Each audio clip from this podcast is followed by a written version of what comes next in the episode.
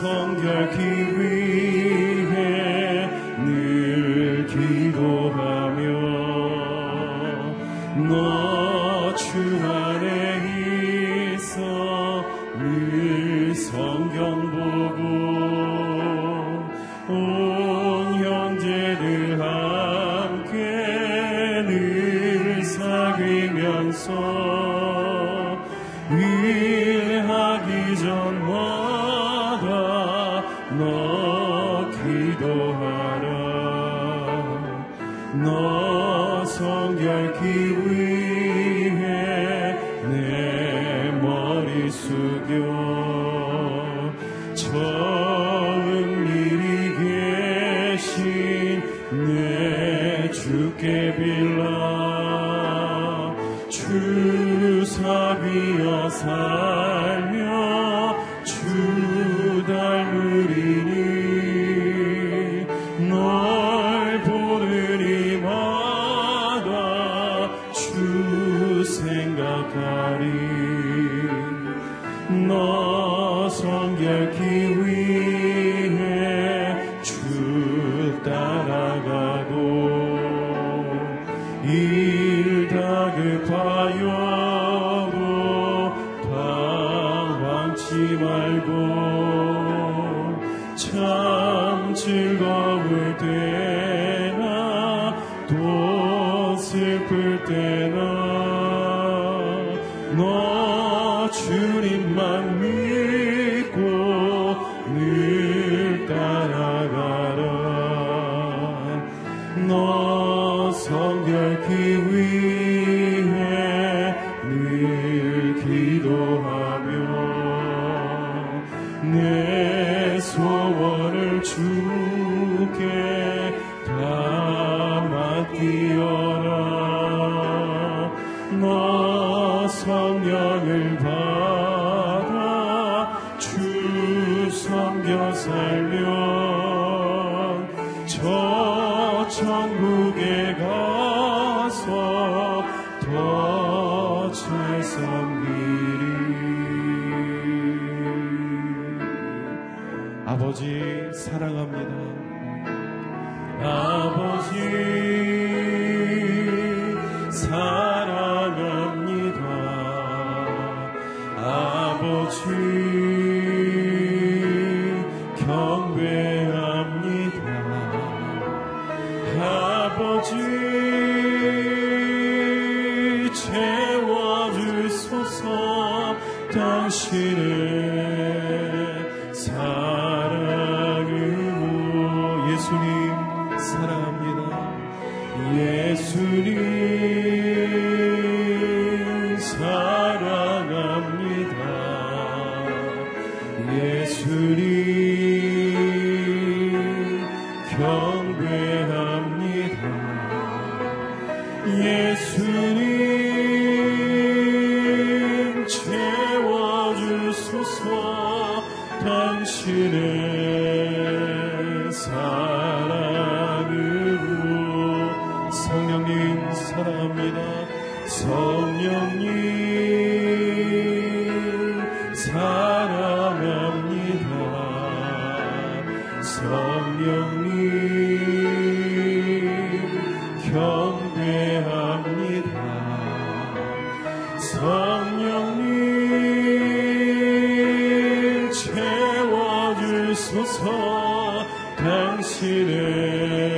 당신의 사랑. 다시 한 번 더 성령님 사랑합니다. 성령님 사랑합니다. 성령님 경배합니다. 성령님 채워주소서 당신의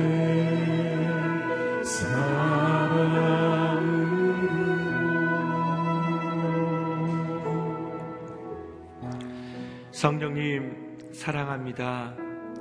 우리에게 하나님을 사랑하며 주님의 전에 나와 주의 말씀을 듣고 주님께 기도하며 주님과 동행할 수 있는 첫날 아침을 허락하여 주심을 감사합니다. 오늘도 주의 말씀으로 우리와 함께하여 주시며 우리의 기도 가운데 응답하여 주십시오. 언제나 그 사랑 안에 머무르는 시간이 되게 하여 주시며 그 사랑 안에 우리의 삶이 하나님을 향해 열리며 주를 쫓아가는 시간이 되게 하여 주시옵소서. 예배 가운데 주님이 함께 달라라고 같이 주님께 기도하며 나가겠습니다. 아버지 하나님 감사합니다. 오늘도 우리를 깨워주시사 하나님 이전에 우리를 불러주심을 감사합니다. 하나님 말씀을 듣기를 원합니다. 하나님 말씀 가운데 역사하여 주시길 원합니다. 하나님 우리의 듣는 말씀 가운데 하나님의 음성을 듣게 하여 주시며 전하시는 목사님 가운데 하나님 기름 부어주셔서 하나님의 거룩한 말씀을 우리에게 전하게 하여 주시길 원합니다. 하나님 오늘 이 아침을 통하여 다시 한번 주님과 함께 하루를 시작하길 원합니다. 하나님 늘 우리와 함께 하신 하나님, 하나님 우리를 매일마다 새롭게 하신 하나님, 오늘 이 새벽 가운데도 우리를 새롭게 하여 주시길 원합니다.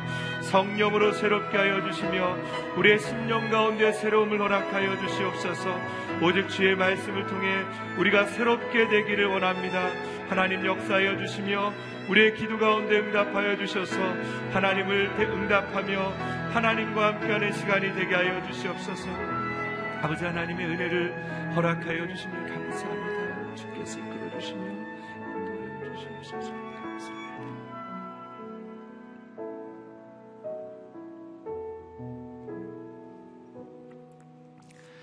아침마다 우리의 영혼을 새롭게 하시는 하나님, 오늘도 주의 전에 나와 주의 음성을 들으며 주의 말씀에 귀 기울이게 하여 주심을 감사합니다. 전하시는 목사님 가운데 기름 부어주셔서 그 말씀 가운데 하나님의 음성을 듣게 하여 주시며 하나님 우리가 기도하며 나갈 때 하나님 주의 전에 앞에 나와 주의 음성을 듣는 시간이 되게 하여 주시옵소서. 감사하며 우리 주 예수 그리스도의 이름으로 기도드립니다. 아멘. 새벽 예배에 나오신 여러분을 주의 이름으로 환영합니다. 오늘 하나님께서 우리에게 주시는 말씀은 베드로 전서 3장 1절에서 12절까지의 말씀입니다. 5월 5일 베드로 전서 3장 1절에서 12절까지의 말씀을 저와 여러분이 한 절씩 교독하겠습니다. 아내들이여 이와 같이 자기 남편에게 복종하십시오. 이는 말씀에 순종하지 않는 남편일지라도 말이 아닌 아내의 행실로 인해 구원을 얻게 하려는 것입니다. 그들이 두려움으로 행하는 여러분의 깨끗한 행실을 보고 그렇게 될 것입니다. 여러분은 머리를 따 내리거나 금장식을 달거나 옷을 화려하게 차려 입음으로 외모를 단장하지 말고 오히려 마음에 숨은 사람을 온유하고 고요한 심령에 썩지 않을 것으로 단장하십시오. 이것은 하나님 앞에서 아주 귀한 일입니다. 전에 하나님께 소망을 두었던 거룩한 여인들도 이처럼 자기 남편에게 복종함으로 스스로 단장했습니다.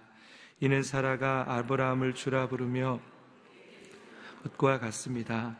여러분은 선을 행하고 아무리 무서운 일에도 두려워하지 않는 사라의 딸들이 됐습니다. 남편들이여 이와 같이 아내는 더 연약한 그릇인 것을 알고 그녀와 함께 살아야 합니다. 또한 생명의 은혜를 함께 상속할 사람으로 알아 귀하게 여기십시오. 이는 여러분의 기도가 막히지 않게 하려는 것입니다. 마지막으로 여러분은 모두 한 마음을 품고 서로 동정하며 형제를 사랑하며 불쌍히 여기며 겸손하십시오. 악을 악으로 갚거나 욕을 욕으로 갚지 말고 도리어 축복하십시오. 이는 여러분이 복을 유업으로 받기 위해 부르심을 받았기 때문입니다. 말씀하시기를 누구든지 생명을 사랑하고 좋은 날을 보기를 원하는 사람은 혀를 금해 악한 말을 하지 못하게 하고 입술로 거짓을 말하지 못하게 하며 악을 돌이켜 선을 행하고 화평을 따르고 화평을 이루라. 같이 읽겠습니다. 이는 주의 눈이 의인을 향하시고 주의 귀는 그들의 기도에 기울이시나 주의 얼굴은 악을 행하는 사람들을 대적하시기 때문이다 라고 했습니다. 주님이 원하시는 관계로 복을 이어가게 하소서라는 제목으로 박종길 목사님께서 말씀 선포해 주시겠습니다. 사도 베드로는 고난과 핍박 가운데 있는 성도들과 교회들을 향하여서 믿음에 굳게 서서 주님이 다시 오시는 날까지 마지막 날 받을 주의 은혜를 사모하며 소망 가운데 또 믿음 가운데 서로를 사랑하며 하나님의 말씀을 중심으로 삼아서 고난을 이겨 승리하라고 우리에게 권면해 주고 있습니다. 그 권면의 한 가운데에는 고난과 핍박 가운데 있는 성도들과 또 교회를 향한 그의 따뜻한 사랑과 또 베드로 자신이 많은 고난을 예수님의 이름으로 받았지만 결코 뒤로 물러서지 않고 또 심지어 그가 그 고난을 온몸으로 받아 믿음을 굳게 지켜 승리했던 그의 신앙에 대한 그런 고백이 담겨 있습니다. 계속해서 사도 베드로는 3장으로 넘어오면서 결국 많은 고난 속에서 성도들이 인내하는 가운데 승리의 그러한 길에 대한 성도의 자세에 대해서 삶에 대해서 또 어떻게 우리가 믿음을 지켜나가야 되는지에 대한 이야기를 오늘 우리들에게 들려주고 있습니다. 특별히 부부에 대한 권면과 또 성도들이 어떻게 살아가야 되는지에 대한 권면의 말씀을 우리들에게 해주고 있습니다. 먼저 우리 1절, 2절 말씀 같이 한번 읽어보겠습니다. 1절, 2절 말씀입니다. 시작. 아내들이여 이와 같이 자기 남편에게 복종하십시오. 이는 말씀에 순종하지 않는 남편일지라도 말이 아닌 아내의 행실로 인해 구원을 얻게 하려는 것입니다. 그들이 두려움으로 행하는 여러분의 깨끗한 행실을 보고 그렇게 될 것입니다. 베드로는 아내들에게 권면합니다. 자기 남편에게 복종하라고 이야기합니다.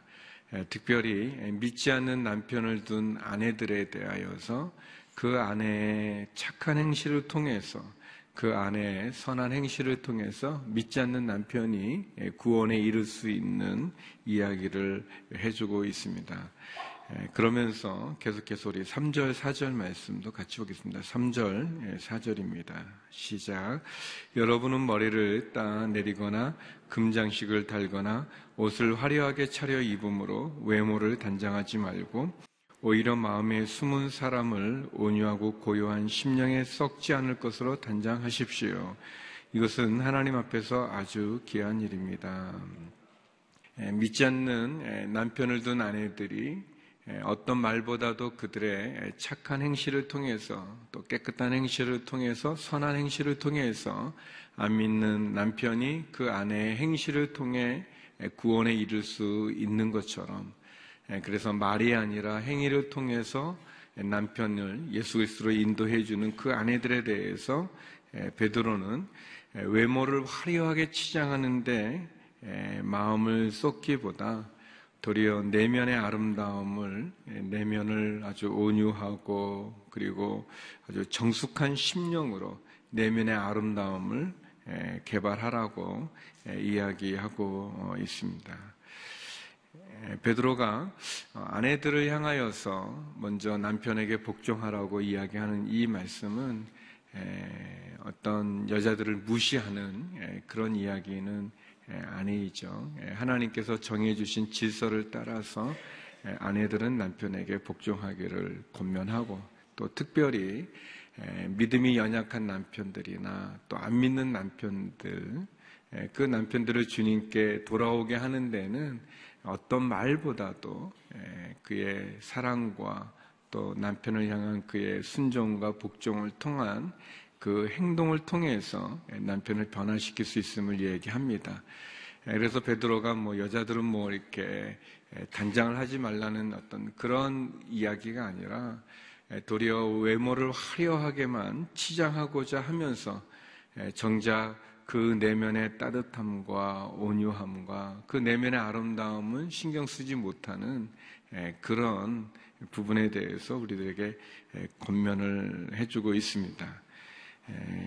되게 이제 이런 얘기 나오면은 남편들은 굉장히 좋아하고 이 구절에 아내가 은혜를 받아야 되는데 이제 그런 생각을 많이 하죠. 그렇지만 또 베드로가 남편들에게도 또 권면합니다. 우리 7절 말씀인데요. 우리 7절 같이 한번 읽어보겠습니다. 시작. 남편들이여 이와 같이 아내는 더 연약한 그릇인 것을 알고 그녀와 함께 살아야 합니다. 또한 생명의 은혜를 함께 상속할 사람으로 알아 귀하게 여기십시오.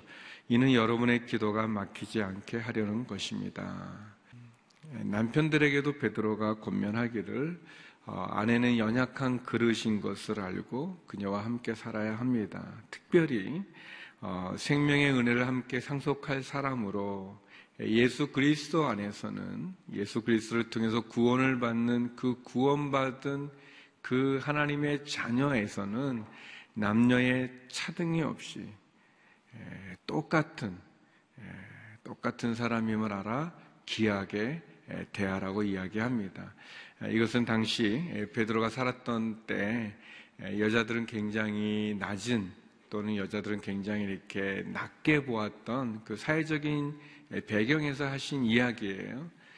지금은 지금도 굉장히 여자들이 어려움을 많이 겪지만 이때는 여자들은 어떻게 보면 물건과 같이 취급되어졌던 그런 아주 불평등한 그런 사회 속에서 베드로가 했던 이 말은 굉장히 어떻게 보면 파격적일 수 있는 아내들에게 잘해 주십시오. 아내들은 연약한 그릇인데 그들은 우리가 하나님의 믿는 믿음 안에서는 다 똑같은 우리와 똑같은 사람입니다라고 이야기하죠. 참 귀한 말씀입니다. 그러면서 베드로는 아주 중요한 얘기를 하는데 그렇지 않으면 여러분의 기도가 막힐 수 있습니다. 다시 말하면 남편들이 아내들에게 대하여서 잘 연약한 존재임을 알아서 잘 대해주지 않는다면 또 그들을 평등하게 대해주고 존중해주고 귀하게 여기지 않으면 우리 남편들의 영적 생활이 문제가 있을 수 있다는 것을 우리들에게 권면하고 있습니다. 생명의 은혜를 함께 상속할 사람으로 알아 이렇게 얘기하고 있어요. 베드로는 어떻게 보면은 예수님을 따랐던 제자들 중에서 가정을 가지고 있었던 뭐 다들 제자들이 결혼을 하신 분도 있고 안 한 분도 있겠지만 그러나 예수님 사복음서에 보면 예수님께서 베드로의 장모의 집에 들어가서 그 장모가 열병이 나서 누워있을 때 그 장모를 치유해 주지 않습니까? 어떻게 보면 굉장히 가정을 가지고 있는 예수님을 따르는 제자들 가운데서도 선임자지만 또 가정을 가지고 있는 그러한 분으로 이 아내와 남편에 대해서 권면하는 이 말씀은 우리들에게 시사하는 바가 많이 있는 것 같아요. 특별히 예수 그리스도를 믿고 따르는 우리 아내들과 남편들이 여기 보면 나오는 말씀처럼 아내들은 남편들에게 복종하고 또 외모를 너무 꾸미는 데 쓰는 신경만큼 그의 내면의 아름다움을 통해서 특별히 믿지 않는 남편들이 그 믿음을 가진 자기 아내의 선하고 아름다운 행실을 통해서 주님을 믿고 따라 나오는 것처럼 말이죠. 그러면서 비유를 들기를 사라가 아브라함을 잘 섬기고 따랐던 것처럼 그렇게 잘 섬기라고 이야기를 합니다.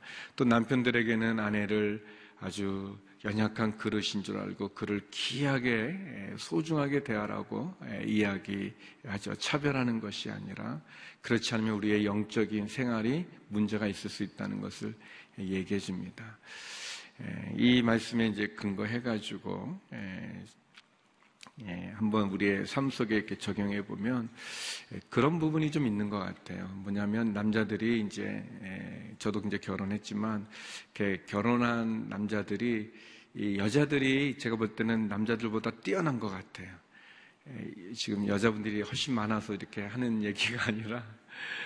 왜냐면 이제 하나님이 좀 나중에 여자들을 만드셨잖아요. 뭐든지 나중에 만든 게 훨씬 좀 이렇게 좋은 것처럼. 그래서 이 여자들은 참 그 남편들을 사랑합니다. 아주 이렇게 사랑해요. 그래서 보면 남편을 위해서 심지어 죽는 그런 이 아내들도 좀 있잖아요. 근데 아내 위해서 죽는 남편은 별로 이렇게 뭐 들어보지도 못하고 좀 없는 것 같아요. 근데 너무 사랑해요. 너무 사랑하는데, 근데 이상하게, 뭐 한국 사람만 그런 게 아니라 전 세계적으로, 이 남자들은 여자들한테 다 쥐어 사는 것 같아요. 그게 이제 여자들이 뛰어나서 그렇게 하는 것 같아요. 그런 점에서 보면 이 아내들이 남편을 사랑하는 거는 그렇게 좀 어렵지는 않은 것 같아요. 미워도 이렇게 사랑할 수 있는 것 같아요. 근데 이제 남편을 이렇게 존중하는 거는 좀 어려운 것 같아요. 왜냐면 이제 벌써 이렇게 여자들이 뛰어나니까.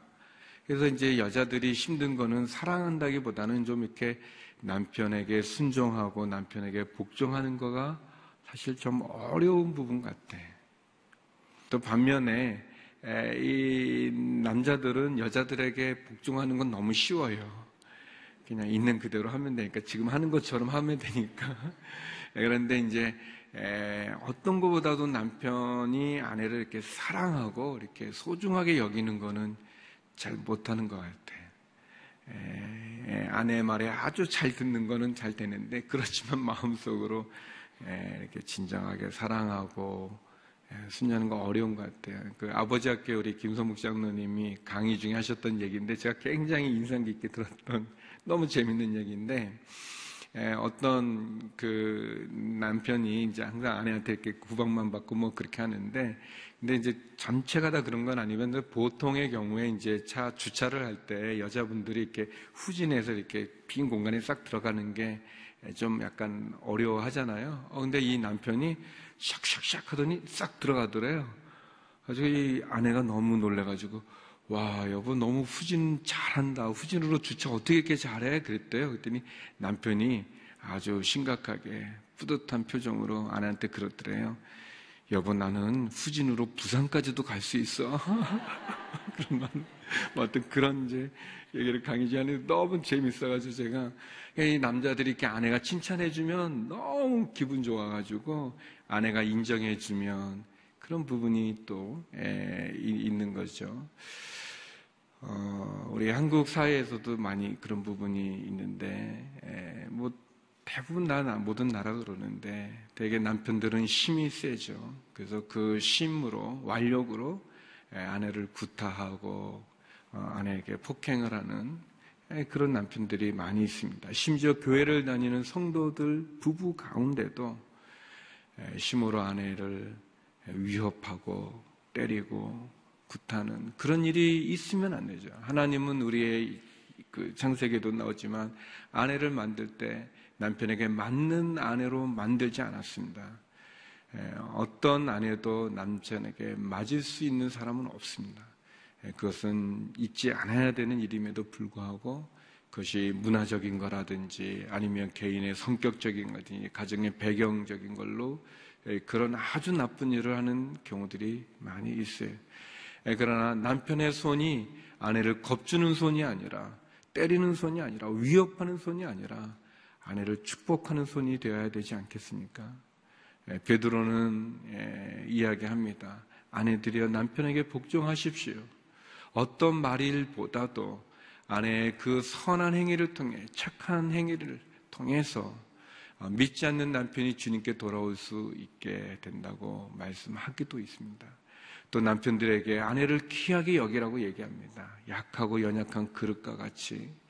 그래서 그렇게 하지 않으면 여러분의 기도가 막힌다고 했습니다. 굉장히 무서운 말씀이죠.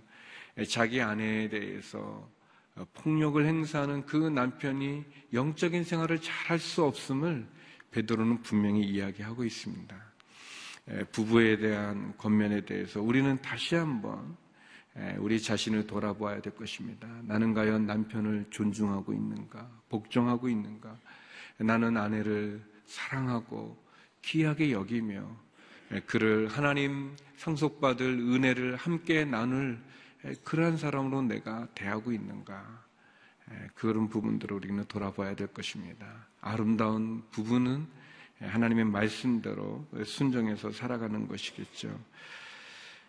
두 번째, 오늘 본문에서 베드로는 성도들에 대해서도 역시 동일하게 권면해 주고 있습니다. 우리 8절, 9절 말씀 같이 한번 보기 원합니다. 8절, 9절 말씀입니다. 같이 한번 읽어보죠. 시작. 마지막으로 여러분은 모두 한 마음을 품고 서로 동정하며 형제를 사랑하며 불쌍히 여기며 겸손하십시오.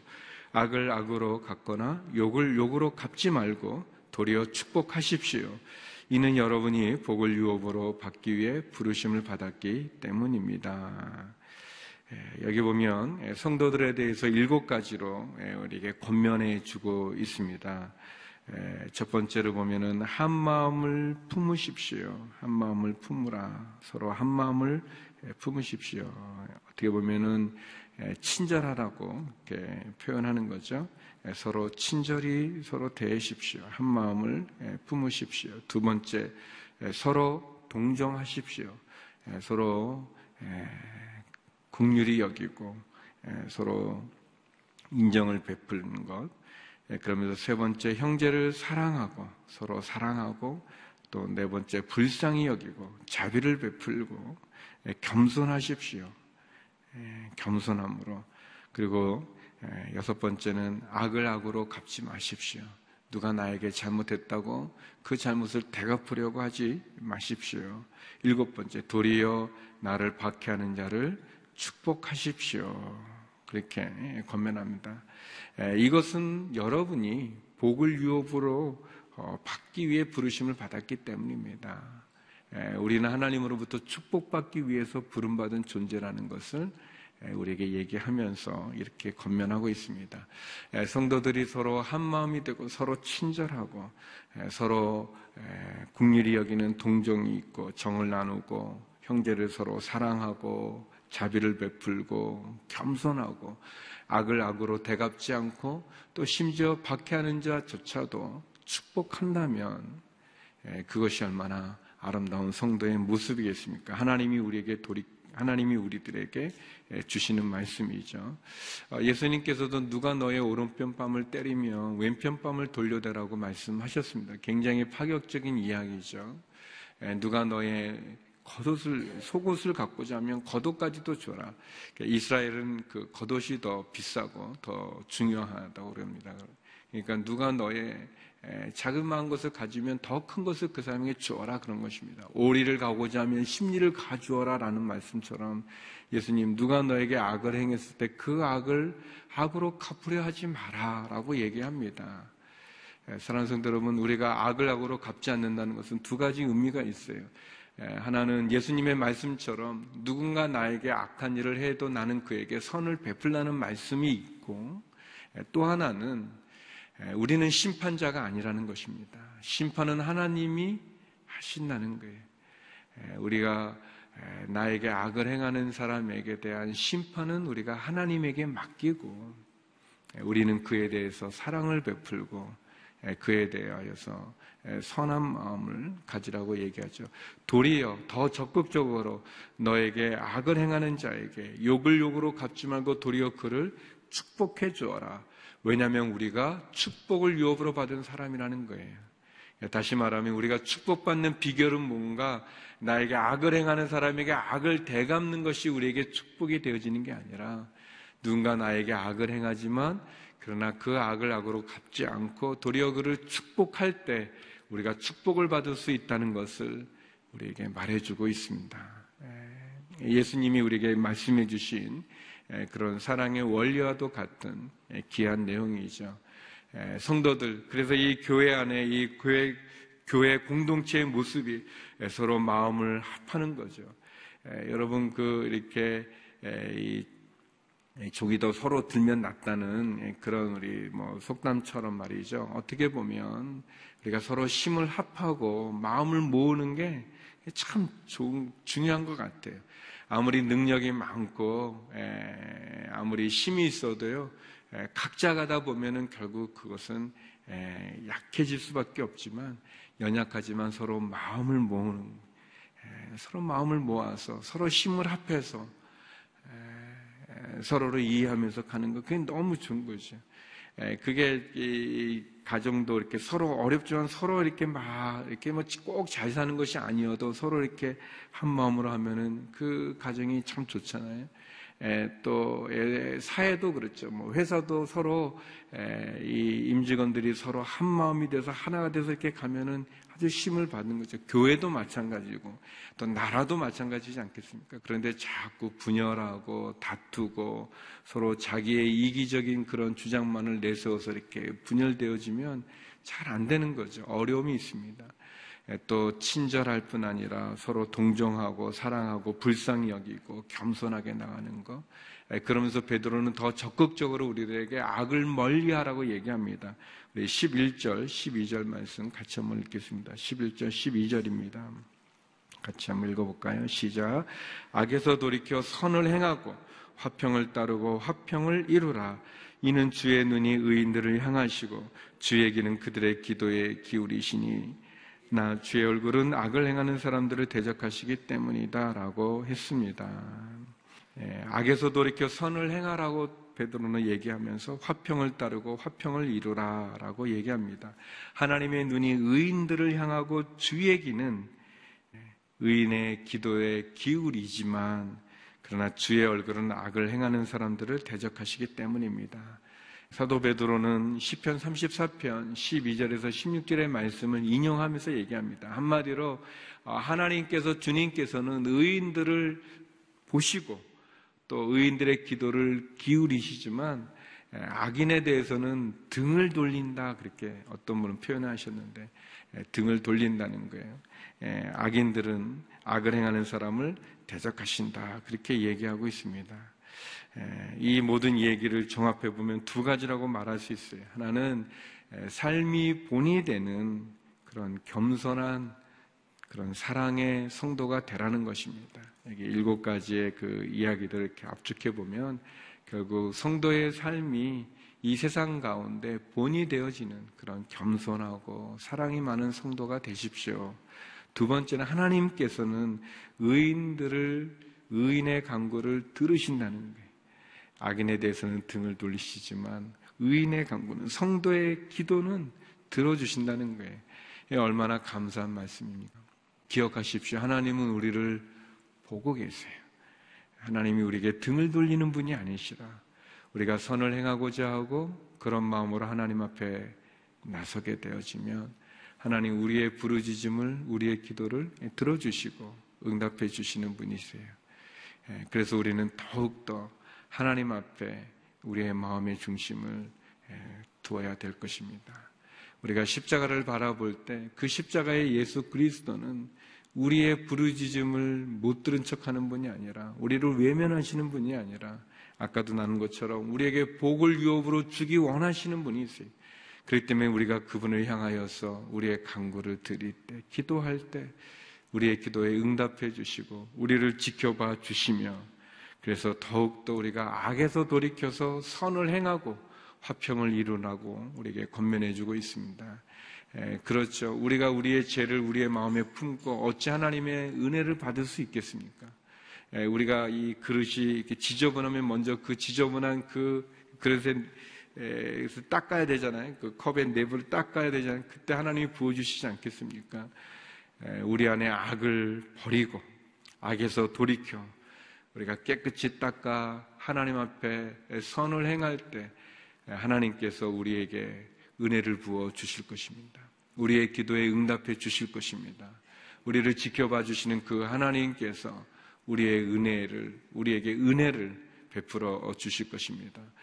저와 여러분이 하나님 앞에서 다시 한번 우리의 가정생활이 우리의 부부생활의 원리가 하나님의 말씀에 순종하여서 아내는 남편을 복종하고 존중하고 남편은 아내를 귀하게 여기고 사랑하며 그래서 우리의 영적인 생활이 막힘이 없을 뿐 아니라 더 나아가서 성도의 모습이 하나님 앞에서 겸손하고 사랑하는 그러한 삶이 본이 되어지는 그러한 성도의 삶을 살아가면서 또 하나님 의인의 간구를 들어주심을 우리가 기억해서 나갈 수 있기를 원합니다. 그것이 우리에게 필요하죠.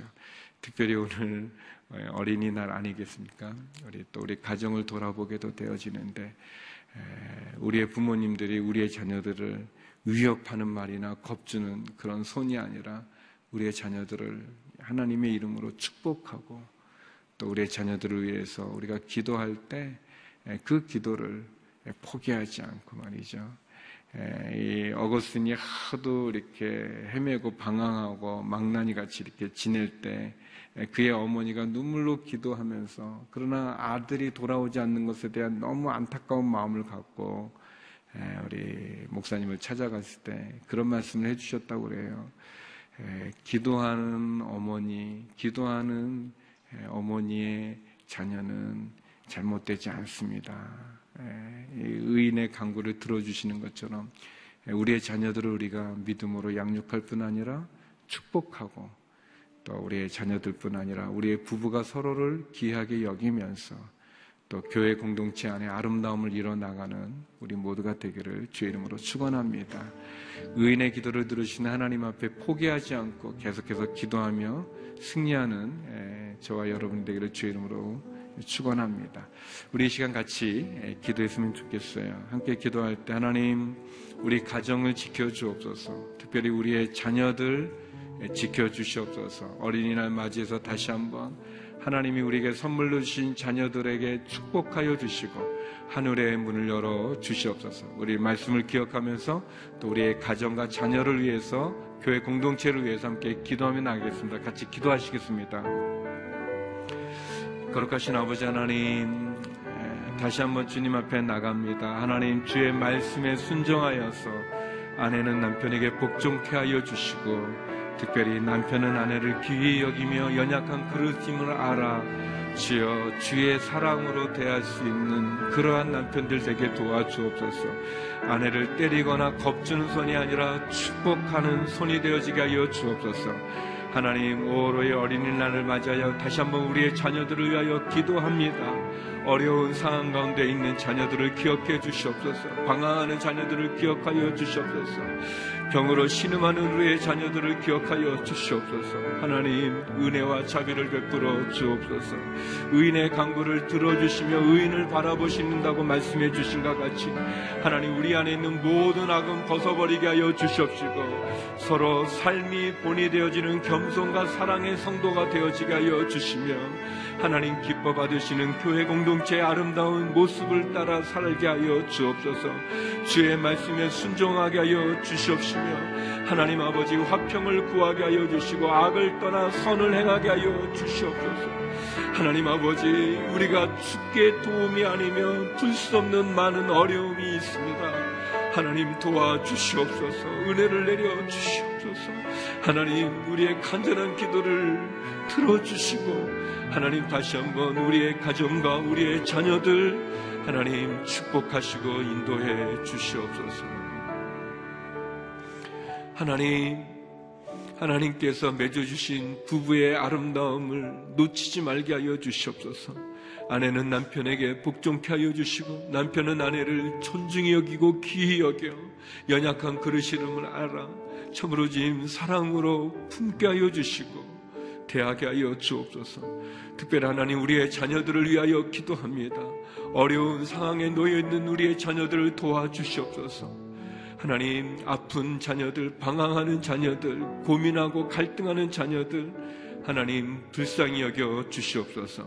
악을 멀리하고 선을 행하며 화평을 이루는 교회 공동체가 되게 하여 주시옵시고, 다시 한번 주님 앞에 부르짖는 성도의 기도에 응답하시는 하나님의 은혜로 오늘 하루도 승리하는 저희가 되게 하여 주시옵소서.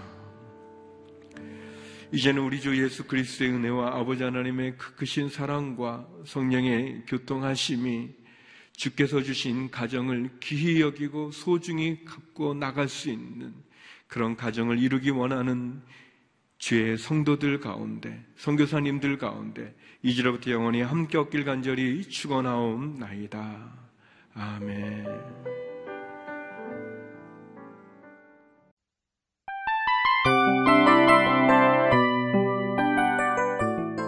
이 프로그램은 청취자 여러분의 소중한 후원으로 제작됩니다.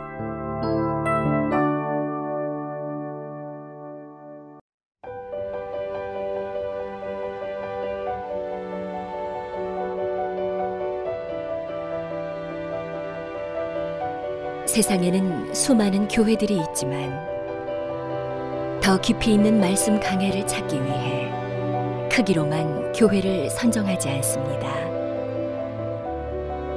보다 좋은 영적 콘텐츠를 더 많이 나누기 위해 방송비를 받지 않습니다. 1년 365일 복음만 전하고 싶어서 우리는 광고를 하지 않습니다. 온누리의 복음을 땅끝까지 CGN TV와 함께 땅끝 선교사가 되어주세요.